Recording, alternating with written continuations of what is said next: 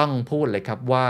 ก็อดซิลล่ากำลังจะปะทะกับคองครับมีข่าวว่า GULF จับมือกับ Binance ครับ ซึ่งถือว่าเป็นศูนย์ซื้อขายสินทรัพย์ดิจิทัลอันดับหนึ่งของโลก Bitkub แข็งแกร่งอยู่แล้วนะครับ เช่นเดียวกับ Binance backup ของเขาคนที่มาร่วมลงทุน SCB แข็งแกร่งอยู่แล้วนะครับ GULF แข็งแกร่งสุดๆ เช่นเดียวกัน อันนี้ก็ต้องบอกว่าเป็นมวยถูกคู่จริง ๆ ตั้งวิเคราะห์มองยังไงครับ การขยับคำนี้จะเป็นยังไง ก็ต้องดูมุมมองวิสัยทัศน์ของคุณ This is the Standard Podcast. The Secret Sauce. Executive Espresso. สวัสดีครับ ผมเคนนักครินทร์และนี่คือ The Secret Sauce Executive Espresso สรุปความเคลื่อนไหวในโลกเศรษฐกิจธุรกิจ แบบเข้มข้นเหมือนเอสเปรสโซให้ผู้บริหารอย่างคุณไม่พลาดประเด็นสำคัญ คุณผู้ฟังครับ ถ้าคุณเป็นคนที่มีเงินเก็บสักก้อน และกำลังมองหาการลงทุนที่ให้ผลตอบแทนมั่นคงและคุ้มค่า ผมขอแนะนำบัญชีเงินฝากออมทรัพย์ Speed D Plus ธนาคาร CIMB ไทย ที่ให้ดอกเบี้ยสูงถึง 8 เท่า หรือ 1.6%ต่อปีสำหรับวงเงินฝากมากกว่า 2-3 ล้านบาททำให้คุณได้ทั้งการลงทุนการออมทรัพย์ทำกำไรให้ครบทุกด้าน เปรียบเสมือนเครื่องมือช่วยเร่งให้คุณไปถึงเป้าหมายได้ไวกว่าเดิม โดย Speed D Plus ธนาคาร CIMB ไทย เป็น Digital Savings Account ที่สามารถเปิดผ่าน application CIMB ไทย Digital Banking ได้อย่างสะดวกสบาย ไม่ต้องเดินทางไปธนาคาร และสามารถยืนยันตัวตนได้ที่เคาน์เตอร์เซอร์วิสโดยใช้เวลาไม่เกิน 5 นาที พิเศษวันนี้สมัครบัญชี Speed D Plus รับ Starbucks e คูปองมูลค่าสูงสุด 1,500 บาท ถึง 31 มีนาคม 2565 หรือจนกว่าสิทธิ์จะหมด Speed Your Financial Freedom กับ Speed D Plus จากธนาคาร CIMB ไทย สนใจสมัครได้ที่แอปพลิเคชัน CIMB ไทย Digital Banking ศึกษารายละเอียดเพิ่มเติมได้ที่ www.cimbthai.com สอบถามเพิ่มเติม CIMB Prefer Line 026267888 อัตราดอกเบี้ยและเงื่อนไขเป็นไปตามประกาศธนาคาร คำนวณจากอัตราดอกเบี้ยเงินฝากออมทรัพย์ปกติ ตามประกาศธนาคารณวันที่ 1 ธันวาคม 2564 Binance จับมือกับ g u f เปิดสมรภูมิ ศูนย์ซื้อขายสินทรัพย์ดิจิทัล ในประเทศไทย ท้าชนกับบิตครับข่าวใหญ่จริงๆครับ เป็นข่าวที่ใหญ่มากๆนะครับ แล้วก็ในวงการคริปโตเคอเรนซีพูดถึงกันเยอะมากๆนะครับ เมื่อล่าสุดครับ วันที่ 17 มกราคม 2022 นะครับ มีข่าวว่า g u f ก็คือธุรกิจที่ทำเกี่ยวกับโรงไฟฟ้าเนี่ยนะครับคุณสารัตที่ถือได้ว่าเป็นเศรษฐีหุ้นติดต่อกันมาหลายปีเนี่ยนะครับ จับมือกับ Binance ครับ ซึ่งถือว่าเป็นศูนย์ซื้อขายสินทรัพย์ดิจิทัล หรือว่าตัว Exchange เนี่ยอันดับหนึ่งของโลก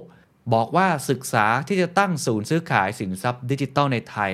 นักวิเคราะห์ชี้เลยครับว่าสะท้อนภาพการเติบโตที่ชัดเจนครับวันนี้อยากจะชวนคุยเรื่องนี้นะครับแน่นอนว่าข่าวที่ออกมานี้ยังค่อนข้างที่จะร้อนแรงแล้วก็ คงต้องรอข้อมูลอีกสักระยะหนึ่งว่ารายละเอียดจะเป็นอย่างไร แต่อย่างน้อยที่สุดสิ่งที่เราทำได้คือวิเคราะห์ต่อนะครับแล้วก็อีก part หนึ่งที่ผมอยากจะชวนคุยในวันนี้นะครับ เพราะว่าผมเนี่ยได้ไปดูบูมเบิร์กครับเขาสัมภาษณ์ CEO ของ Binance นะครับคุณชางเพงเจาหรือว่าเราเรียกเขาสั้นๆว่า CC นะครับตอนนี้คุณ CZ ต้องบอกว่าเป็นเศรษฐีแล้วนะครับเขาเป็นเศรษฐีติดอันดับโลกของฟอบเรียบร้อย กลายเป็นผู้ประกอบการคริปโตคนแรก ที่รวยที่สุดละตอนนี้น่าสนใจมาก บทสัมภาษณ์ที่ผมจะมาเล่าต่อเนี่ยน่าสนใจ เพราะว่าเขาให้สัมภาษณ์ถึงมุมมองเขาต่อคริปโตเคอเรนซีว่าจะมาทดแทนสกุลเงินดอลลาร์หรือไม่ การกำกับดูแลแต่ละประเทศจะเป็นอย่างไร ซึ่งไม่น่าเชื่อครับว่าในบทสัมภาษณ์นั้น มันมีบางอย่างครับที่เราอาจจะอิมพลายมาสู่เคสที่เขามาร่วมมือกับกราฟในการเปิดศูนย์ซื้อขายสินทรัพย์ดิจิตอลในประเทศไทยได้ด้วย เพราะฉะนั้นตอนนี้น่าสนุกแน่ๆนะครับ ก่อนอื่นครับผมไปที่ตัวข่าวก่อนนะครับ หลายคนอาจจะพอทราบข่าวผมเล่าอีกสักครั้งหนึ่งแล้วกันนะฮะบริษัท Gulf Energy Development จำกัดมหาชนเนี่ยนะครับแจ้งผ่านตลาดหลักทรัพย์แห่งประเทศไทยว่าบริษัท Gulf Innova จำกัด ซึ่งเป็นบริษัทย่อยที่บริษัทเนี่ยถือหุ้น 100%ได้ลงนามบันทึกความร่วมมือกับกลุ่ม Binance เพื่อร่วมกันศึกษา และจัดทำแผนพัฒนาธุรกิจศูนย์ซื้อขายสินทรัพย์ดิจิทัล และธุรกิจที่เกี่ยวเนื่องในประเทศไทยครับ ทั้งนี้ครับบริษัทมองว่าสินทรัพย์ดิจิทัล และเทคโนโลยีที่เกี่ยวข้องจะเข้ามามีบทบาทอย่างมาก ในการช่วยเพิ่มประสิทธิภาพ ให้กับโครงสร้างพื้นฐานการเงินของประเทศ และจะมีความสำคัญในชีวิตของประชาชนมากขึ้นนะครับบริษัทเชื่อมั่นครับว่าความร่วมมือในครั้งนี้ เป็นการผนึกความแข็งแกร่งจากทั้งสองบริษัท เนื่องจากกัฟมีประสบการณ์และความชำนาญในการพัฒนาและบุกเบิกธุรกิจใหม่ๆ ในประเทศไทย มีเครือข่ายพันธมิตรที่แข็งแกร่งทั้งภาคธุรกิจ และการเงิน ผมแถมให้ด้วยนะครับ อันนี้ไม่ได้อยู่ในสิ่งที่เขาเขียนใน press release นะแต่ผมแถมให้ด้วย เป็นเครือข่ายที่ค่อนข้างจะแข็งแกร่งระหว่างภาครัฐด้วยนะครับ เพราะว่าเขาขอเรื่องของอสัมปทานโรงไฟฟ้า หรือว่าเรื่องของการประมูลค่อนข้างเยอะและหลายคนรู้อยู่แล้วครับว่ากัฟเนี่ยนะครับคุณสารัตเนี่ยเป็นนักต่อรองเก่งมากครับมีเครือข่ายที่ดีมากกับนักธุรกิจกับนักการเมือง เพราะฉะนั้นน่าสนใจว่าการจับมือในครั้งนี้กัฟน่าจะเป็นใบเบิกทางให้กับ b i n a n c e ได้ เพราะเขาพูดอย่างนี้ b i n a n c e นั้นมีประสบการณ์และความเชี่ยวชาญด้านธุรกิจ ศูนย์ซื้อขายสินทรัพย์ดิจิทัลแน่นอนอันดับหนึ่งของโลกนะครับเป็นบริษัทที่เติบโตเร็วที่สุด และมีปริมาณการซื้อขายสินทรัพย์ดิจิทัลมากที่สุด เป็นอันดับหนึ่งของโลก แต่ต้องพูดอย่างนี้ครับทุกท่านว่า Binance นั้นไม่ได้มีใบอนุญาตจากกรอตในประเทศไทยนะครับ จำได้ไหมครับ มีข่าวอยู่ช่วงหนึ่งเมื่อประมาณปลายปีที่แล้ว ที่ถอดภาษาไทยออกนะไบแนนไม่มีภาษาไทย นักลงทุนไทยก็ตกใจกัน ตอนนั้นเนี่ยมีหลายคนที่ใช้ไบแนนอยู่แล้ว แล้วก็ จริง ๆ ต้องบอกว่าทางกรตก็มองว่ามันเป็นสิ่งที่อาจจะยังไม่ถูกนักในแง่ของใบอนุญาต เพราะว่าปัจจุบันนี้คนที่ถือใบอนุญาตที่ถูกต้องในประเทศไทยก็มี 3-4 รายใช่ไหมครับบิตครับซิปเม็กซ์หรือว่าบิตทัสซาอะไรแบบนี้เป็นต้นนะครับ เพราะฉะนั้นการถอดภาษาไทยออกในตอนนั้นหลายคนก็คาดคิดกันไปหลายๆซีนารีโอนะครับก็มาถึงบางอ้อก็วันนี้แหละครับว่าที่ถอดออกไป 1 เพื่อความสบายใจใช่ไหมกับกรตในประเทศไทย 2 ครับ ก็ชัดเจนแล้วว่าการที่จับมือกับกัฟกัฟจะช่วยอันล็อกนะฮะในการร่วมมือกับกรตอันล็อกเครือข่ายอันล็อกอะไรหลาย ๆ อย่าง เรียกได้ว่าเป็นใบเบิกทาง พูดตามตรงก็คล้าย ๆ กับ SCB ที่ซื้อกับ BitCup นั่นแหละครับ BitCup ตอนแรกครับก็มีปัญหานะครับเรื่องของเชิงความสัมพันธ์นะกับ regulator ที่อาจจะไม่ได้ราบรื่นนัก เพราะก็ต้องทำอีกหลายอย่างมากเลย มันก็จะเป็นจุดที่เป็นกำแพงอยู่ แต่ SCB ในความสัมพันธ์กับแบงก์ชาติ ความสัมพันธ์กับกรตค่อนข้างดี ก็เป็นเหมือนใบเบิกทางให้เคสนี้ก็น่าจะคล้ายๆกันครับ คือกราฟเป็นใบเบิกทางให้ให้ทำอะไรแล้วเขาเรียกว่าเข้าตามตอกออกตามประตูได้สะดวกมากขึ้น อันนี้น่าจะเป็นสิ่งที่เกิดขึ้นนะครับเขาบอกว่าความร่วมมือดังกล่าวสอดคล้องกับเป้าหมายของบริษัทนะครับในการขยายธุรกิจในอุตสาหกรรมโครงสร้างพื้นฐานดิจิทัล ซึ่งจะเปิดโอกาสให้บริษัทสามารถขยายธุรกิจไปสู่สินทรัพย์ดิจิทัลด้านอื่น ๆ ที่เกี่ยวข้องในอนาคตได้อีกด้วย น่าสนใจครับ ตั้งวิเคราะห์มองยังไงครับ คุณเทิดศักดิ์ทวีธีระธรรมรองกรรมการผู้อำนวยการสายงานวิจัยบลเอเชียพลัสกล่าวว่าการเซ็น MOU ย้ำนะครับว่าตอนนี้อยู่ในช่วงแค่เซ็น MOU เท่านั้น ระหว่าง g u f กับ Binance เป็นอีกพัฒนาการที่สำคัญของธุรกิจศูนย์ บริการซื้อขายสินทรัพย์ดิจิทัลของไทย เพราะว่า Binance นี่ใหญ่สุดของโลก อย่างไรก็ตามครับยังไม่สามารถ ที่จะประเมินมูลค่าเพิ่มทางธุรกิจที่จะส่งคืนสู่ GULF ได้ เนื่องจากต้องพิจารณาจากแผนธุรกิจ แล้วก็ปริมาณธุรกรรมที่จะเกิดขึ้นในแพลตฟอร์มที่ GULF และ Binance กำลังพัฒนาด้วย การที่บริษัทไทยนะครับให้ความสนใจและเข้าไปมีส่วนร่วมในธุรกิจแพลตฟอร์มซื้อขาย เป็นอีกพัฒนาการหนึ่งที่สำคัญกับวงการคริปโตไทยส่วนจะเพิ่มมูลค่าให้กับธุรกิจของ GULF มากน้อยแค่ไหน ต้องประเมินจากแผนธุรกิจในอนาคต ส่วนตัวครับคุณเทิดศักดิ์นะครับ ประเมินครับว่าน่าจะต้องใช้เวลาในการศึกษา และพัฒนาโมเดลธุรกิจระยะหนึ่ง นอกเหนือจากนี้ยังต้องดูความน่าเชื่อถือ และฐานะทางการเงินของพันธมิตรอย่าง Binance อีกด้วยครับ คุณเทิดศักดิ์ยังพูดนะครับว่า การขยับเข้าสู่ธุรกิจแพลตฟอร์ม ซื้อขายคริปโตนี้สะท้อนถึงแนวโน้มของตลาดคริปโตในปีนี้ที่จะขยายตัวได้อย่างต่อเนื่องจากปีที่แล้ว ที่มีมูลค่าตลาดนะครับปรับตัวเพิ่มขึ้นกว่า 10 เท่า ซึ่งอันนี้น่าสนใจนะครับ ล่าสุดผมทราบมาว่าตัวเลข คนที่เรียกได้ว่าเปิดบัญชีละกัน เกี่ยวกับเรื่องคริปโตเคอเรนซีในประเทศไทยมากกว่า 3 ล้านรายไปแล้ว active อาจจะไม่ถึง 3 ล้าน แต่ว่าให้ความสนใจอย่างยิ่งนะครับเคสนี้ผมจะลองวิเคราะห์สั้นๆ แล้วกันเพราะว่าอย่างที่คุณเทิดศักดิ์บอกครับว่าเราต้องรอดูนะ ว่าการเซ็น MOU ในครั้งนี้เนี่ยจะมี business model อะไรเป็นแบบไหนอย่างไรเรายังไม่รู้นะครับ แต่ที่รู้ก็คือตอนนี้ต้องพูดเลยครับว่า Godzilla กำลังจะปะทะ กับ Kong ฮะน่าสนใจอย่างยิ่งนะครับ เพราะว่าบริษัทที่เป็นบริษัทด้านคริปโตเคอเรนซีอย่าง Bitkub แข็งแกร่งอยู่แล้วนะครับ เช่นเดียวกับ Binance แข็งแกร่งอยู่แล้วนะครับ backup ของเขาคนที่มาร่วมลงทุน SCB แข็งแกร่งอยู่แล้วนะครับ GULF แข็งแกร่งสุดๆ เช่นเดียวกันนะครับ อันนี้ก็ต้องบอกว่าเป็นมวยถูกคู่จริง ๆ และผมเชื่อว่ากัฟคุณสารัตทำอะไรเนี่ยไม่ได้มาเล่น ๆ แน่นอน เพราะว่าอย่าลืมนะครับว่ากัฟนี่เป็นผู้ถือหุ้นใหญ่ใน InTouch ซึ่งถือได้ว่าเป็นบริษัทโฮลดิ้งของ AIS ผมเพิ่งพูดคุยกับคุณสมชัย COAS เองไปนะครับเขาก็ส่งคนมาเป็นกรรมการบอร์ดด้วยนะครับ เพราะฉะนั้นน่าสนใจมากว่า การผนึกกำลังกัน ผมลองวัดตัวสัพพะกำลังแล้วกัน ต้องบอกว่าน่าสนใจทั้งคู่ครับ ทั้งบิดครับแล้วก็ SCB เนี่ยมีฐานผู้ที่ใช้บริการมากมายอยู่แล้ว ในแง่ของบิดครับนี่อันดับหนึ่งอยู่แล้วตอนนี้ Market Share ในประเทศไทย 90 กว่าเปอร์เซ็นต์ใช่ไหมครับ SCB เองก็มีผู้ที่ใช้มากกว่า 10 ล้านราย แล้วก็เป็นแบงค์ขนาดใหญ่ที่มีเครือข่ายมากมาย ส่วนอีกฝั่งหนึ่งครับเรียกว่าฝั่งแดงกับฝั่งน้ำเงินแล้วกันเนาะอีกฝั่งหนึ่งครับ b บ n a n c e เนี่ยวัดกันที่มวยเนี่ยถ้าเอาระดับโลกสเกลโลกนี่อันดับหนึ่งแล้วก็การพัฒนาอะไรของเขาเนี่ยในแง่ของฟีเจอร์การใช้งานเนี่ยคุณท็อปจิรายุสก็เคยพูดกับผมเองว่า Binance ก็เหมือนเป็นต้นแบบของเขาเหมือนกันเพราะทำได้หลายอย่างมาก ไม่ใช่แค่การซื้อขายสินทรัพย์ดิจิตอลอย่างเดียวเพราะฉะนั้นเทคโนโลยีเขาสุดยอดมากๆอยู่แล้ว คุณ CZ ก็เป็นคนที่เก่งมากๆอยู่แล้วด้วยนะครับ ในขณะเดียวกันครับ GULF เองมีเครือข่ายคือ AIS แล้วก็อีกหลายๆเนาะแต่ AIS นี่ตรงสุดมีผู้ใช้งานมากกว่า 43 ล้านรายนะครับเพราะฉะนั้นการที่จะเชื่อมท่อแล้วต่อตรงนี้ได้เนี่ยโอ้โหเรียกได้ว่าแต่ละคนมี user อยู่ในมือมหาศาลมากมาย มีเทคโนโลยีอยู่ในมือมหาศาลมากมาย น่าจะเกิดการแข่งขันกันอย่างสูงหลังจากนี้ มีการวิเคราะห์กันออกมาครับว่าตลาดเรื่องของสินทรัพย์ ดิจิทัล digital asset ในประเทศไทยเนี่ยเพิ่งเริ่มต้นเท่านั้น ยังมี curve จะขึ้นอีกมากมาย มันเป็นแค่ช่วงเริ่มต้นเท่านั้นเองของการวิ่งมาราธอนในครั้งนี้ ยังมีโอกาสอีกมากมายมหาศาลนะครับก็น่าสนใจนะ ผมคงวิเคราะห์ได้ประมาณนี้ว่าน่าสนใจแล้วกัน ว่าการแข่งขันหลังจากนี้จะเป็นอย่างไรก็ต้องติดตามกันต่อ แต่ที่แน่ๆครับ ตลาด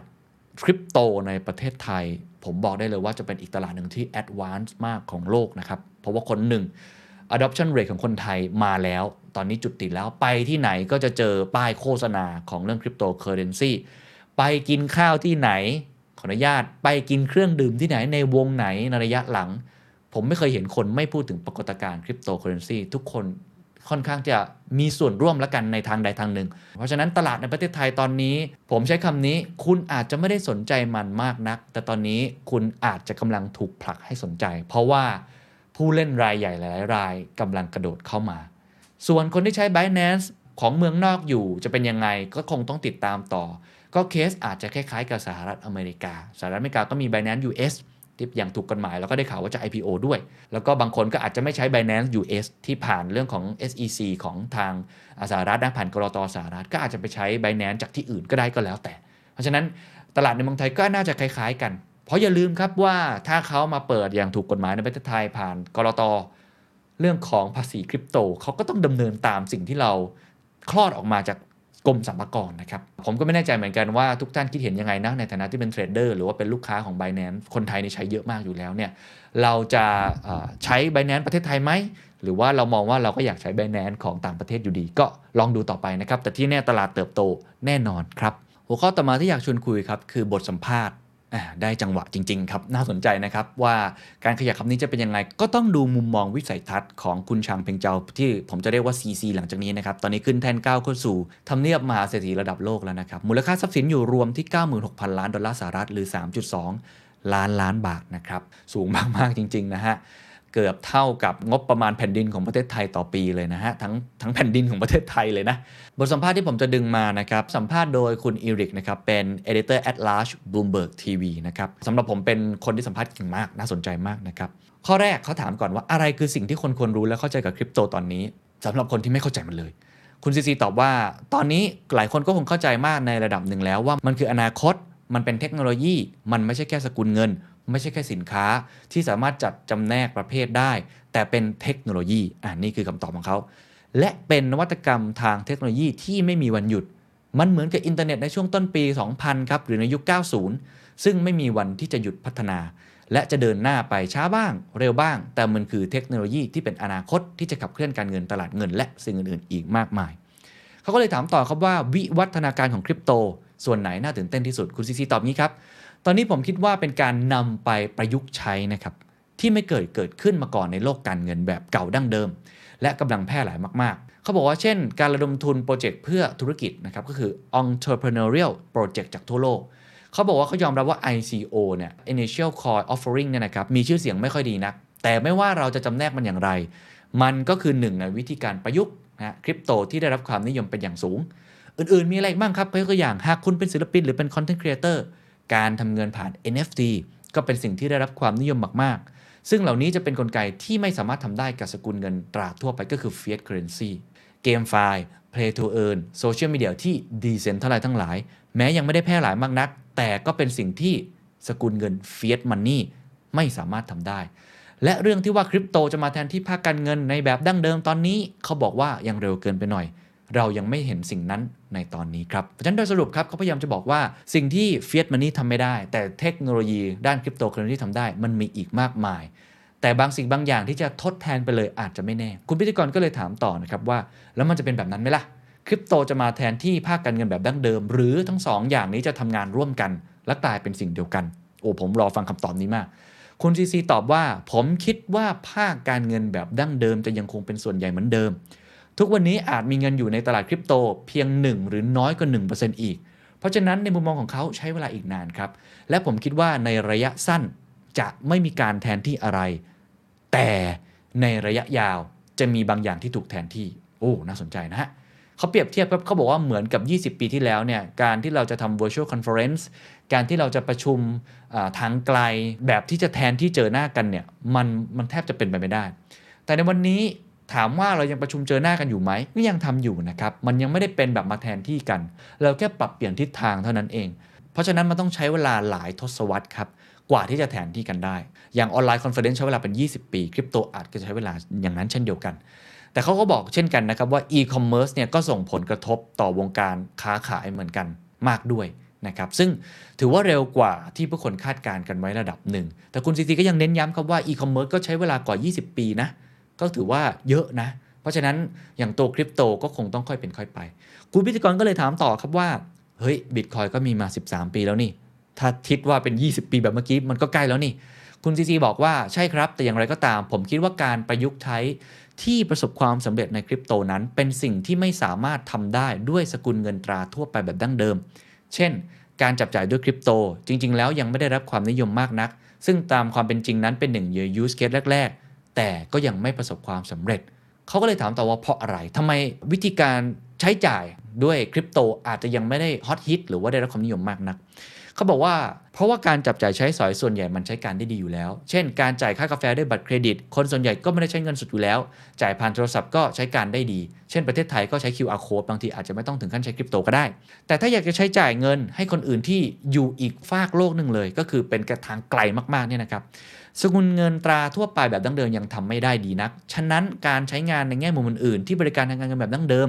ยังทำได้ไม่ครอบคลุม เป็นไปได้ว่าจะได้รับความนิยมและประสบความสำเร็จก่อน ผมขอตีความเลยคำตอบนี้น่าสนใจครับทุกท่าน เขาบอกว่าอะไรก็ตามที่สกุลเงินเดิม Fiat Money ทำได้ดีอยู่แล้ว เช่นคุณซีซียกตัวอย่างเรื่องของ Payment คริปโตเคอเรนซีอาจจะไม่ถึงขั้นมาแทนที่ หรือว่าอาจจะไม่ได้มากิน market share ส่วนแบ่งในตอนนี้ทั้งหมด เพราะว่า pain point มันไม่ได้มีเยอะใช่ไหมการจ่าย QR code บัตรเครดิตมันโอเคอยู่แล้ว แต่อะไรก็ตามที่มันมี pain point มาก ๆ เช่น การโอนเงินหรือว่าการจ่ายเงินข้ามทวีป ตรงนี้ โอ้โห pain มหาศาลเลยครับ อันนี้บล็อกเชนและสกุลเงินคริปโตเคอเรนซีช่วยได้แน่ ๆ หรืออนาคตใช้ NFT หรืออนาคตครับ การที่เราขึ้นไปอยู่บน Metaverse เราก็ไม่สามารถจ่ายเงินด้วยเงินบาท หรือเงินดอลลาร์ได้แบบเดิมถูกไหมเพราะโลกนั้นมันใช้ layer ไม่เหมือนกัน คือมันใช้คนละ infrastructure อันนั้นแหละครับ น่าจะตอบโจทย์ pain point อันนี้ผมตีความต่อนะให้ชวนคิดกันนะครับ คุณพิธีกรก็เลยถามต่อคุณเอริกก็เลยถามว่า คุณพูดถึงการเข้ามาแทนที่เขาก็เลยอยากถามคำถามนี้ว่า คุณอยากเห็นบิตคอยน์หรือเหรียญอื่น ๆ หรือเหรียญอะไรก็ตามที่อาจจะยังไม่ได้เกิดขึ้น เข้ามาเป็นสกุลเงินสำรองของโลก แทนที่สกุลเงินดอลลาร์หรือไม่ โอ้เป็นการถามที่ดีนะครับ คุณ CZ ตอบครับบอกว่าผมยังไม่ค่อยมั่นใจ ขึ้นอยู่กับว่าการจะเข้ามาแทนที่นั้นแทนที่อย่างไร ถ้าแทนที่ตรงๆแบบ direct replacement ไม่ดีแน่ ผมคิดว่าเราควรวิวัฒน์โลกไปทีละก้าวเล็ก ๆ ไม่ใช่ก้าวใหญ่ ๆ การเปลี่ยนแปลงที่ใหญ่และฉับพลันบ่อยครั้งเป็นเรื่องที่ไม่ค่อยดีนักสำหรับคนส่วนใหญ่ ผู้มีส่วนเกี่ยวข้องอาจยังไม่พร้อม อุตสาหกรรมอาจจะยังไม่พร้อม ผมคิดว่าการเปลี่ยนแปลงทีละน้อยอย่างต่อเนื่อง น่าจะเป็นวิธีที่ดีที่สุด และผมคิดว่าวัตถุประสงค์ของการบริการสกุลเงินดอลลาร์นั้น ก็คือสหรัฐนะฮะยอดเยี่ยมแต่เราจะสามารถทำสิ่งอื่น ๆ ที่เกี่ยวข้องรอบ ๆ มันได้ และค่อย ๆ เปลี่ยนแปลงไปทีละน้อยจะดีที่สุด เพราะมันจำเป็นต้องมีการควบคุมจัดการผลกระทบต่ออุตสาหกรรมและสังคม โอ้เป็นคำตอบที่น่าสนใจนะครับ แสดงว่าเขาพูดประมาณว่าแทนที่ไปเลย direct replacement เนี่ยมันอาจจะยังไม่ทันทีทันใด แล้วอาจจะไม่ดีด้วยในความคิดของเขา ต้องค่อยเป็นค่อยไป ซึ่งถ้าลิงก์กับคำตอบเดิมก็หมายความว่า เขาเชื่อว่าบางอย่างที่มันไม่มีเพนมันทำได้ดีอยู่แล้ว มันก็ไปกับต่อของมัน แต่ถ้าอันไหนมันยังทำได้ไม่ดีโดนแน่นอน จบจากเรื่องอเรื่องการทดแทนเงินนะของคริปโตกับเงินเฟียสมาคุยกันเรื่อง regulator ครับ คุณเอริกก็ถามนะครับว่า คุณบอกว่าการกำกับดูแลเป็นสิ่งที่หลีกเลี่ยงไม่ได้ นั่นเป็นเพราะคุณต้องการให้มีกฎระเบียบข้อบังคับ จริง ๆ หรือตัวคุณเองอะไฟกับ regulator ไม่ไหวกันแน่คุณทีทีตอบงี้บอกว่าผมคิดว่าจริง ๆ แล้ว พวกเราต้องการถูกกำกับดูแลผมไม่ใช่นักเสรีนิยมแบบเต็มตัวขนาดนั้น และผมไม่ใช่อนาคิส หรือว่าผู้นิยมอนาธิปไตย ผมคิดว่าอารยธรรมมนุษย์ยังไม่ก้าวหน้ามากพอ ที่จะสามารถดำรงอยู่ได้โดยไม่มีกฎไม่มีเกณฑ์ ผมไม่คิดว่าอารยธรรมของเราก้าวถึงขั้นนั้น เราจึงต้องการกฎเกณฑ์บ้างเพื่อให้ทุกสิ่งดำเนินต่อไปได้ และกฎเกณฑ์เหล่านั้นก็คือกฎระเบียบและข้อบังคับหรือ regulation ผมคิดว่าตัวเลขการใช้งาน Crypto Adoption ของโลกตอนนี้อยู่ที่ราวๆ 5%ของประชากรทั้งหมดทั่วโลก และผู้คนใน 5%นี้เป็นผู้ใช้งานคริปโตกลุ่มแรก ๆ แต่อีก 95%ครับ หรือ 90%ที่เหลือ น่าจะรู้สึกปลอดภัยมากกว่า กับการใช้งานคริปโตเอ็กชแนนที่มีใบอนุญาต มีสำนักงานในพื้นที่ และอื่นๆ พูดง่ายเขาพยายามจะบอกนะครับว่าตัวเขาเองยินดีที่จะถูกกำกับดูแลแน่นอนนะฮะ Binance US ที่เขาทำและ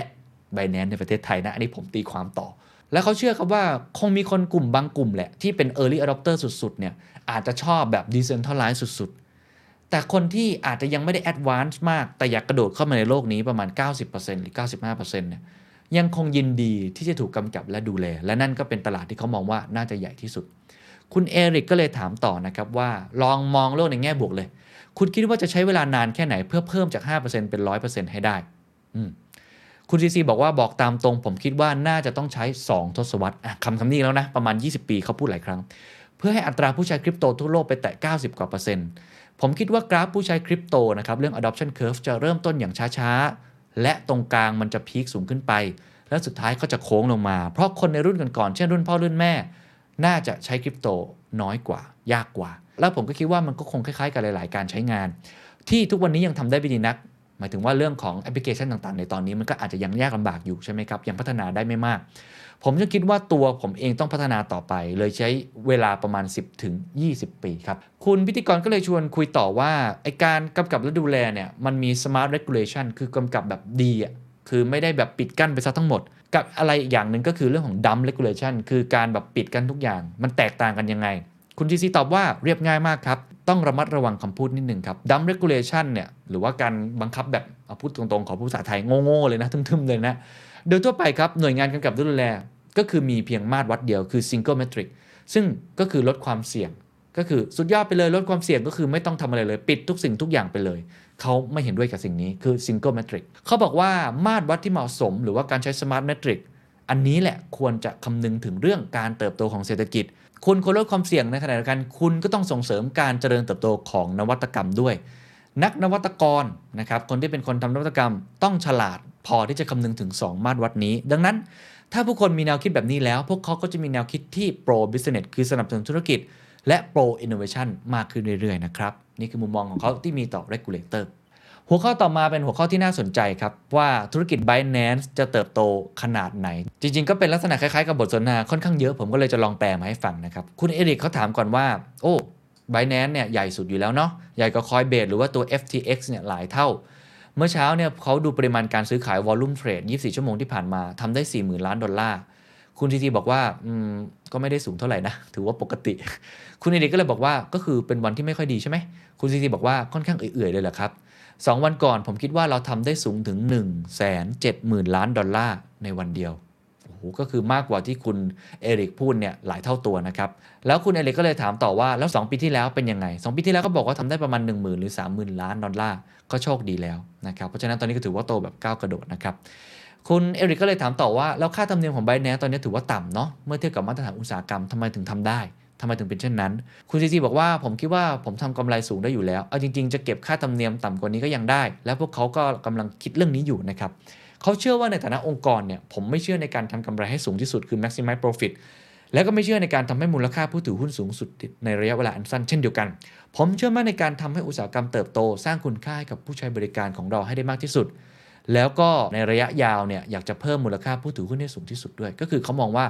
ค่าบริการที่เขาใช้อยู่ค่าฟรีเนี่ย เขาอยากลดอีกนะ อันนี้ก็เป็นมุมมองของเขานะครับเขาก็เลยถามต่อนะครับว่า ถ้าวัดจากปริมาณซื้อขายที่ทำได้มากกว่า 1 7 0 0 0 0 ล้านเนี่ยในบางวันที่เขาพูดจุดสูงสุดเนี่ยหรือบางวันเนี่ยอาจจะได้มากกว่า 80,000 ล้านเนี่ยรายได้รวมใน 1 ปีที่อาจจะได้ในปีหน้าก็คือปี 2022 เนี่ยนะครับไบแนนเป็นเท่าไหร่ คุณซีซีบอกว่าคำนวณค่อนข้างยากนะครับเพราะว่ามันผันผวนเนาะมันมาจากการเก็บค่าบริการนะครับแล้วก็รายได้ของเขาเนี่ยมาจากสกุลเงินดิจิตอลกว่าร้อยสกุลเงิน แล้วก็ไม่ได้ convert มันกลับมาก็คือถือว่าเฉยๆนะครับฉะนั้น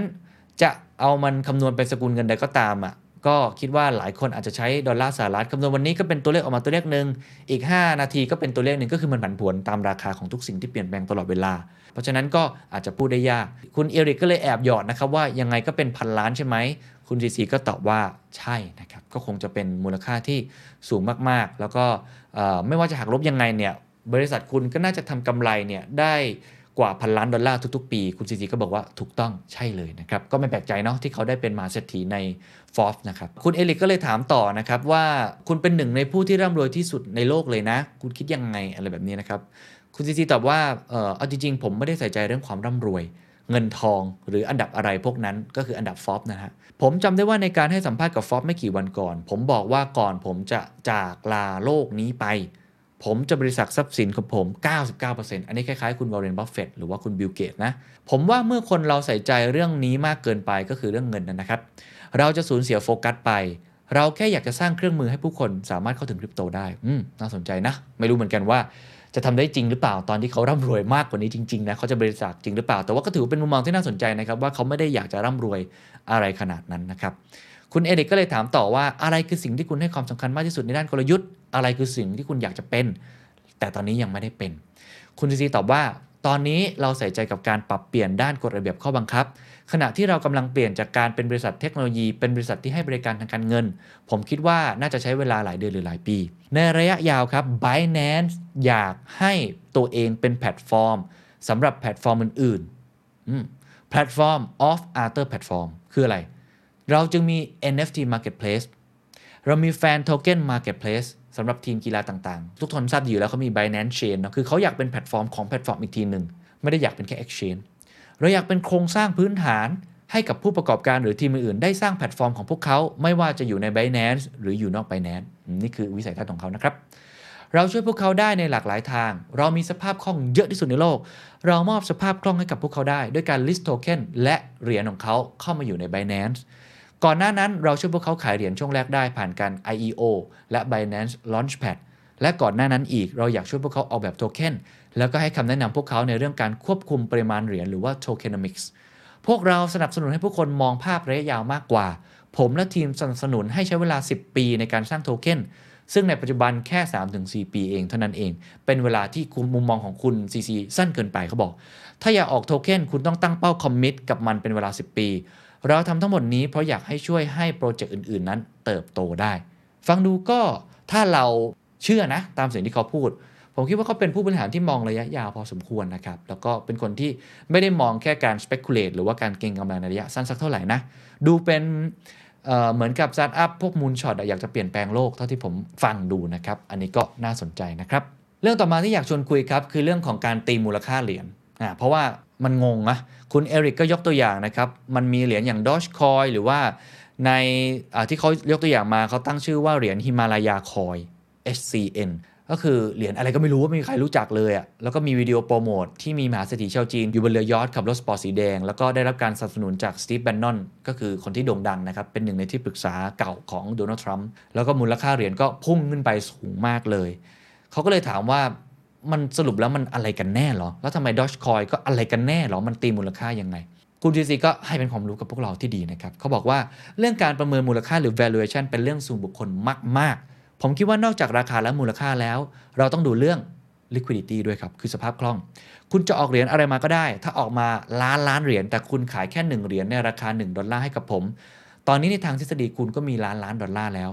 แต่ถ้าคุณอยากจะถอนเงินล้านล้านดอลลาร์นั้นเองมา คุณต้องรู้ว่าเงินล้านล้านดอลลาร์ต้องการสภาพคล่องกว่านั้นมาก เขาก็เลยบอกว่าเราจำเป็นที่จะต้องดูว่า circulating supply นะครับ ซึ่งก็แปลว่าจำนวนเหรียญที่หมุนเวียนในระบบ พร้อมสำหรับการซื้อขายหรือเยืนในมือประชาชนแล้ว ต้องดูปริมาณการซื้อขาย ต้องดูสภาพคล่องของเหรียญนั้นๆ ว่ามีมากน้อยเท่าไหร่ มีเหรียญจำนวนมากที่ออกมา แต่ว่ามีจำนวน total supply ก็คือจำนวนเหรียญโทเค็นที่มีอยู่ในปัจจุบันและมีการหมุนเวียน หรือถูกล็อกหรือผลรวมของเหรียญที่ถูกขุดแล้วเนี่ยนะครับลบด้วยเหรียญที่ถูกเผาหรือทำลายทั้งหมดเนี่ยนะฮะตอนนี้ใน total supply เนี่ยเยอะมาก แต่ circulating supply หรือจำนวนเหรียญที่สามารถซื้อขายได้น้อย และผู้คนก็ขาดความระมัดระวังดันราคาสูงขึ้นไป โดยวิดีโอโปรโมทหรือสิ่งอื่นๆ ก็สามารถช่วยได้ แต่ในระยะยาวเหรียญจะต้องมีมูลค่าของมัน และตลาดจะตามทันและเข้าใจเหรียญนั่นเป็นเหตุผลว่าทำไมพวกเราครับฝ่ายสนับสนุนของ Binance จึงเลือกลิสต์เพียงเหรียญที่มี circulating supply ในจำนวนที่มากพอและเหมาะสมเท่านั้น เราอยากหลีกเลี่ยงการกระโดดของราคาหรือ spike หรือว่าบางคนใช้คำว่าปั่นนั่นเองครับ ปั๊มนะ ปั๊มขึ้นไปเนาะแต่ถ้ามีคนที่เทรดเหรียญนี้เยอะมากพอโดย circulating supply เป็นเปอร์เซ็นต์นั้นเยอะมากพอ เหรียญก็จะสามารถมีมูลค่าที่ถูกขับเคลื่อนโดยตลาดได้ หรือว่าเป็น market driven value อย่างแท้จริงได้นั่นเอง ก็ลองไปฟังแล้วตีความกันต่อเพิ่มเติมนะครับ เท่าที่ผมดูคือเขาพยายามแหละ ที่จะดูเรื่อง tokenomics ดูเรื่องของ circulating supply แต่ก็ปฏิเสธไม่ได้ว่าก็มีเหรียญมากมายที่เทรดอยู่ใน Binance แล้วก็ยังคงมีคำถามพวกนี้อยู่ แต่ก็ Binance ก็พยายามแล้วกันนะครับในตรงนี้คำถามต่อมาถามเรื่องการจัดตั้งสำนักงานใหญ่ในที่ใหม่ๆนะครับซึ่งผมไม่แน่ใจว่ามีในประเทศไทยหรือเปล่านะเพราะว่าส่วนหนึ่งของการหารือกับหน่วยงานกำกับดูแลของคุณเนี่ยมันมองเรื่องนี้อยู่นะครับ Binance มองเรื่องนี้อยู่ คุณซีซีตอบว่ามีอยู่หลายประเทศบนโลกที่ให้การสนับสนุนคริปโตมาก ๆ และจริง ๆ แล้วเราก็ได้ตั้งสำนักงานใหญ่ไปแล้ว แต่ในฐานะองค์กรวันนี้ยังไม่สามารถประกาศได้ว่าเป็นที่ไหน เรากำลังสื่อสารกับหน่วยงานกำกับดูแลทั้งหมดอยู่อีกไม่นานน่าจะเปิดเผยข้อมูลได้ มีหลาย ๆ ภูมิภาคที่สนับสนุนคริปโต แต่ก็ไม่ได้หมายความว่าเราจะจัดตั้งสำนักงานใหญ่ ๆ ในพื้นที่เหล่านั้นยกตัวอย่างเช่นสหรัฐอาหรับเอมิเรตฝรั่งเศสหรือสิงคโปร์ประเทศเหล่านี้สนับสนุนคริปโตมากจะเห็นได้ว่ามีประเทศเศรษฐกิจพัฒนาแล้วหลายประเทศที่ต้องการนำนวัตกรรมนี้ไปใช้นะครับแม่ ไม่รู้ว่าจะมีในไทยหรือเปล่านะฮะก็ต้องติดตามต่อนะครับหัวข้อต่อมาเรื่องการระดมทุนครับของ Binance นะครับก็เขาเคยให้สัมภาษณ์นะครับประมาณ2-3เดือนก่อนว่า Binance US นะธุรกิจใน US เนี่ยในอเมริกาเนี่ยจะมีการทำ financing round ก็คือระดมทุนเป็นรอบ ๆ แล้วก็จะเป็นบริษัทมหาชนคือ IPO เขาก็บอกว่าใช่ครับ เราจะปิดการระดมทุนใน 1 หรือ 2 เดือนข้างหน้า ถามว่าระดมทุนไปเพื่ออะไรนะครับ ในเมื่อกำไรก็ดีอยู่แล้วฮะเขาบอกว่าเราอยากกระจายสัดส่วนหุ้นในบริษัทคือ diversify cap tables ให้มากขึ้นอีกหน่อย ตอนนี้ Binance.US เนี่ยใกล้จะได้ IPO ในสหรัฐอเมริกาแล้ว เรามีตัวอย่างจาก Coinbase Coinbase ก็คืออีกคู่แข่งของเขานะที่อ่า IPO ไปแล้วนะครับนำร่องไปก่อนแล้วก็เลยง่ายมากนะครับ ก็คือทำทุกอย่างตามที่ Coinbase ทำเพราะว่าผ่านกรอตอมาหมดแล้ว เรื่องการยินยอมการทำการกฎระเบียบอื่นๆ แล้วก็หวังด้วยว่าจะทำได้ด้วยต้นทุนที่น้อยกว่า มีค่าใช้จ่ายที่น้อยกว่า แล้วก็หวังว่าจะสามารถดึงดูดผู้ใช้แล้วก็ทำการ IPO ได้ คุณเอริกก็เลยถามว่าอยากระดมทุนเท่าไหร่ในรอบก่อน IPO ก็คือ pre IPO financing round เขาบอกว่าประมาณ 200 ล้านดอลลาร์นะครับ แล้วก็ Binance แม่ล่ะเป็นยังไง Binance ของเขาเองนะฮะที่ทำอยู่ทั่วโลกเนี่ยนะฮะจะเป็นมหาชนไหมเขาบอกว่าตอนนี้ยังไม่ชัดเจนครับ คุณซีซีบอกว่าก็ไม่ได้ตัดความเป็นไปได้ส่วนไหนไป แต่ Binance.com เนี่ยเป็นองค์กรที่ใหญ่กว่ามาก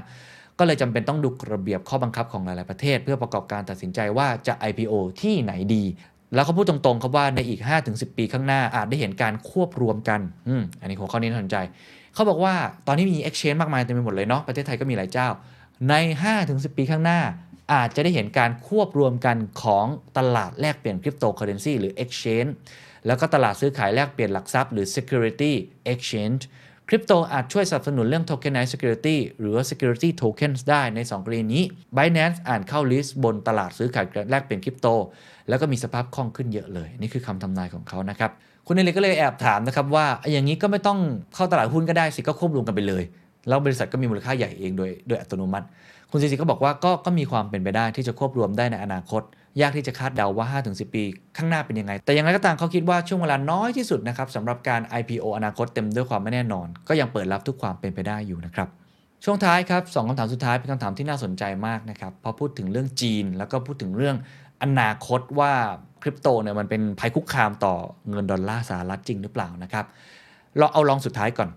เขาถามว่าคุณคิดว่าเป็นไปได้ไหม ที่จีนจะยกเลิกคำสั่งห้ามซื้อขายแลกเปลี่ยนคริปโตเพราะตอนนี้จีนห้ามขุดห้ามอะไรเต็มไปหมดเลยนะ คุณ CZ ในฐานะที่เป็นคนเชื้อสายจีน แต่ว่าสัญชาติแคนาดานะครับบอกงี้ครับคำตอบสั้นๆ คือไม่ ประเทศจีนไม่ได้แบนคริปโต แต่ประเทศจีนแบนผู้ให้บริการซื้อขายแลกเปลี่ยนคริปโต และการ ICO หรือการเสนอขายเหรียญย้ำอีกครั้งไม่ได้แบนคริปโต แต่แบนเรื่องของศูนย์ซื้อขายคริปโตและ ICO สองสิ่งนี้ต่างกันมาก เขาบอกว่า จริง ๆ แล้วจีนกำลังจะออกเหรียญคริปโตก็คือ CBDC อย่างที่ทุกคนทราบนะหยวนดิจิตอลอีกทั้งการถือบิตคอยน์ก็ถูกต้องในกฎหมายของจีน แต่ทำธุรกิจให้ซื้อขายคริปโตเคอเรนซีในจีนนั้นไม่ถูกต้องตามกฎหมายอีกต่อไปแล้ว และก็เป็นแบบนั้นมาตั้งแต่ 4 ปีที่แล้วด้วย ดังนั้น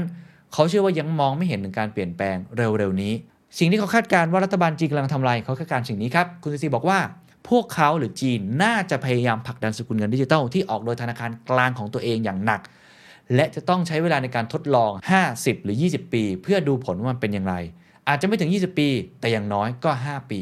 ความหมายของคุณทีซีตีความอย่างนี้ได้เลยครับว่า เขามองว่าประเทศจีนนั้นไม่ได้ไม่สนับสนุนคริปโต สนับสนุนอย่างยิ่ง แต่จะต้องเป็นคนทำเอง ไม่ให้เอกชนเป็นคนทำคือพูดง่ายเป็นคนที่คอยจัดการแล้วควบคุมและดูแลผมลองเทียบแจ็คหม่าแล้วกันนะครับแจ็คหม่าเนี่ยควบคุมเรื่องของตัว อีคอมเมิร์ซหมดเลย ควบคุมเรื่องของ Data ทั้งหมดเลย ควบคุมอะไรหลาย ๆ อย่างมาก ผมเชื่อว่าจีนก็คงมีบทเรียนว่าตอนนั้นเนี่ยเขาไม่ได้ทำเอง คือทำผ่านแจ็คหม่าทำผ่านบริษัทอาลีบาบาทำผ่าน Ant Financial Groupตอนนี้ก็เลยกลับมาเบรกแจ็คหม่าถูกไหมครับ แต่ในเรื่องของคริปโตเคอเรนซีเขาคงอยากจะเป็นคนควบคุมเองทั้งหมด และคงจะเห็นแล้วว่าถ้าเปิดทางให้เอกชนทำเอง ก็ต้องมาควบคุมเอกชนอีกทีหนึ่งอยู่ดี เพราะฉะนั้นเขาจะทำด้วยตัวเอง เรื่องของคริปโตเคอเรนซีด้วยตัวเอง อันนี้ก็เป็นทิศทางของจีนที่น่าสนใจนะครับ ในอาจจะตรงกับเรื่องของ common prosperity ด้วยเรื่องการกำกับดูแลที่เขาทำอย่างหนักในช่วงหลังๆ การเรียนออนไลน์ เรื่องของบุหรี่เรื่องของเหล้าเรื่องของอะไรต่างๆ นานา เรื่องอสังหาริมทรัพย์ Evergrande ที่เราเห็น ก็น่าจะเป็นทิศทางของคริปโตว่าเขาอยากจะดึงเข้ามาเป็นคนควบคุมภายในมือของพรรคคอมมิวนิสต์ของจีน ก็คือคุณซีจิ้นผิงนั่นเองนะครับคำถามสุดท้ายครับ คุณเอริกถามว่าคุณฮิลลารีคลินตันเนี่ยบอกกับผู้คนในห้องนี้ก็คือคนที่เขาามาดูการสัมมนาในวันนั้น ไม่กี่นาทีที่ผ่านมาเลย ว่าเขามองว่าคริปโตเป็นภัยคุกคามในระดับเดียวกัน กับการแทรกแซงทางการทหาร การก่อการร้ายด้วยอาวุธชีวภาพ แล้วก็คุณฮิลลารีคลินตันมองด้วยครับว่าเป็นภัยต่ออำนาจอธิปไตยของอเมริกา และสกุลเงินดอลลาร์ในฐานะสกุลเงินสำรอง ผู้คนควรมองคริปโตเป็นภัยคุกคามหรือไม่โอ้โหเป็นคำถามที่ดีมากนะฮะ ราะว่าคำถามนี้ถ้าใครเคยอ่านหนังสือ Bitcoin Standard ต้องบอกเลยว่าคนที่เขียนหนังสือเล่มนี้ก็เชื่อว่า Bitcoin เกิดมาเพื่อสิ่งนี้ เกิดมาเพื่อ disrupt สกุลเงินดอลลาร์ที่ตอนนี้ไม่ได้ยึดโยงอยู่กับทองคำไม่ได้เป็น gold standard ไม่ได้เป็นเรื่องของ Bretton Woods ก็คือสามารถพิมพ์เงินออกมาเท่าไหร่ก็ได้ ถ้าใครเชื่อในปรัชญาของคริปโตเคอเรนซีเชื่อในปรัชญาของบล็อกเชนเชื่อในปรัชญาของบิตคอยน์ก็จะรู้ครับว่าความหวังลึกๆของเขาคือการ decentralize เชื่อว่าเราเป็นผู้กำหนด อำนาจได้เอง ไม่ใช่ว่าให้มาใครมากำหนด สกุลเงิน fiat money หรือว่าเรื่องของดอลลาร์สหรัฐที่เป็นอันดับหนึ่งอยู่ตอนนี้ อาจจะต้องถูกสั่นคลอน อยากรู้ไหมครับว่าคุณ CZ ตอบว่าอะไรคุณ CZ บอกว่ามุมมองของคุณฮิลลารีคลินตันเนี่ยมันส่วนตัวนะ ก็แล้วแต่เขาแล้วกันเขาเคารพการตัดสินใจ ถือได้ว่าเป็นมุมมองที่เลือกจุดยืนของตัวเองได้ แต่สำหรับเขามุมมองที่ดีกว่าที่เขาอยากให้เป็น คือยอมรับคริปโตครับ ยกตัวอย่าง Binance เขาให้บริการซื้อขายหลักทรัพย์แบบรวมศูนย์นะครับ ก็คือเป็น centralized exchange นะตัว Binance แล้วก็การซื้อขายแบบ decentralized ก็เป็นอุปสรรคต่อธุรกิจแบบ centralized ของเรา แต่สิ่งที่ Binance ทำสิ่งที่ตัวคุณซีซีเชื่อ ก็คือการ embrace ครับ โอบรับมันอย่างเต็มที่ ลงทุนอย่างมหาศาลในสิ่งนั้น ให้ทีมจำนวนมากทุ่มเวลาแล้วก็พัฒนาเทคโนโลยีนี้ และเราก็อยากที่จะเป็นเจ้าของมัน เราอยากที่จะเป็นส่วนสำคัญ และมีส่วนได้ส่วนเสียในเรื่องนี้ เราอยากมีเทคโนโลยีนี้ เราอยากมีความเชี่ยวชาญ และเราอยากจะพัฒนามัน The best way to protect yourself against something that can potentially disrupt you in any way is to become that วิธีป้องกันตัวเองจากสิ่งที่อาจจะมา disrupt คุณไม่ว่าทางใดก็ทางหนึ่ง คือการเป็นสิ่งนั้นครับ และลงทุนอย่างหนักหน่วงในด้านนั้นนี้เป็น quote ที่ดีมากนะครับ เขาบอกให้มองตัวอย่างจากโปรดักพวกเขาอาจเป็นคนคิดค้นกล้องดิจิตอลแต่พวกเขาก็หวงแหนยอดขายฟิล์มของเขามาก ก็เลยอย่างที่ทุกคนเห็นประมาณ 20 ปีก่อน พวกเขาก็คือผู้บริหารระดับสูงนั้นตั้ง KPI เป็นยอดขายฟิล์ม และเหตุเหล่านี้หวงแหนฟิล์มมากไป ก็เลยสูญเสียอุตสาหกรรมกล้องดิจิตอลไป สิ่งที่ดีกว่าคือการลงทุนอย่างมหาศาลในสิ่งที่อาจ disrupt คุณ ย้ำอีกครั้ง quote นี้ประโยคนี้ สิ่งที่ดีกว่าคือการลงทุนอย่างมหาศาลในสิ่งที่อาจจะมา disrupt คุณ กลับมาที่สกุลเงินดอลลาร์สหรัฐ คุณ CZ เชื่อว่ามันเป็นเครื่องมือที่ทรงพลังอย่างมากในการจัดการโลกใบนี้ อาจจะแข็งแกร่งกว่าทหารด้วยซ้ำและใช่ครับ มันมีโอกาสครับ ที่สกุลเงินคริปโตเคอเรนซีอย่างบิตคอยน์หรือเหรียญอื่นๆ จะ disrupt ดอลลาร์สหรัฐในบางแง่มุม อินเทอร์เน็ตก็มีพลังในการพลิกผันหรือ disruption power แต่สหรัฐอเมริกาก็ยังคงรักษา power นี้ได้ Amazon Google Facebook Twitter บริษัทอื่นๆ ยังประจำการในสหรัฐได้ หากสหรัฐอเมริกาไม่ได้โอบรับนวัตกรรมนั้น บริษัทเหล่านี้ก็คงจะไม่ได้อยู่ในสหรัฐอเมริกา สิ่งที่คุณ CZ พยายามจะบอกก็คือว่า แน่นอนสิ่งเหล่านี้มันกำลังจะมา disrupt แต่ตอนที่ wave ก่อนหน้านี้ wave เรื่องของดิจิทัลเทคโนโลยีด้านอินเทอร์เน็ตเข้ามาสหรัฐก็โอบกอดในสิ่งนี้ ก็เลยทำให้บริษัท Google Facebook Twitter ก็ยังเป็นบริษัทของสหรัฐอยู่ ฉะนั้นในตอนนี้เราจึงต้องมีการรักษาสมดุลระหว่างการพยายามดึงดูด นวัตกรรมทางเทคโนโลยี และโอบกอดโอบรับมันไว้ หรือเราอาจจะทำแค่ปกป้องอุตสาหกรรมฟิล์มของเราต่อไป และปล่อยให้สิ่งเหล่านี้ไปที่อื่นทว่าเทคโนโลยีจะพัฒนาไปทั่วโลก คุณไม่สามารถลบล้างคอนเซปต์ต่างๆ จากหัวผู้คน 400 ล้านคนได้ ก็คือมันมาทางนี้แล้ว ดังนั้นคงจะเป็นการดีกว่าครับ ที่จะยอมรับว่าคลื่นแห่งยุคสมัยนี้มันมีพลัง และโอกาสในการ disruption นั้นมีอยู่จริง ๆ อย่ามองเป็นภัยคุกคามเลยครับ มองให้มันเป็นนวัตกรรมและโอบรับมัน แบบนี้น่าจะเป็นวิธีที่ดีกว่า โอ้โห อันนี้ไม่ใช่สอนฮิลลารีคลินตันอย่างเดียวนะครับ หรือสอนคนในสหรัฐอย่างเดียว แต่ผมว่ากำลังสอนพวกเราด้วยครับ ว่าคุณ CZ มองว่าคลื่นแห่งยุคสมัยในตอนนี้ แน่นอนมันกำลังจะมา disrupt พวกเรา วงการธนาคาร วงการการเงิน เงินบาทเราอาจจะโชคดีหน่อยนะ อาจจะไม่ถึงโดน disrupt เหมือนสกุลเงินดอลลาร์สหรัฐ แต่อำนาจบางอย่างที่พวกเราถืออยู่ มันจะหายไปแน่นอน ถ้าเกิดว่าเราคิดแบบว่ามันคือภัยคุกคาม เราจงคิดแบบ embrace มัน โอบกอดมันไว้ น่าจะเป็นวิธีการที่ดีที่สุด นี่คือทั้งหมดนะครับ ที่ผมชวนทุกคนพูดคุยกันในประเด็นต่างๆ นานา ก็คงต้องติดตามกันต่อไปนะครับ ว่าการที่ Binance จับมือกับ g u f จะมีทิศทางยังไงต่อไป แล้วก็ติดตามกันต่อนะครับ กับบทเรียนต่างๆของคุณ CC ที่วันนี้ผมเอามาฝาก ก็หวังว่าโลกหลังจากนี้ เราจะไม่ได้ against หรือมองเป็นภัยคุกคาม แต่ไม่ว่าอะไรจะเกิดขึ้น เราจะโอบกอด เราจะ embrace มัน สวัสดีครับ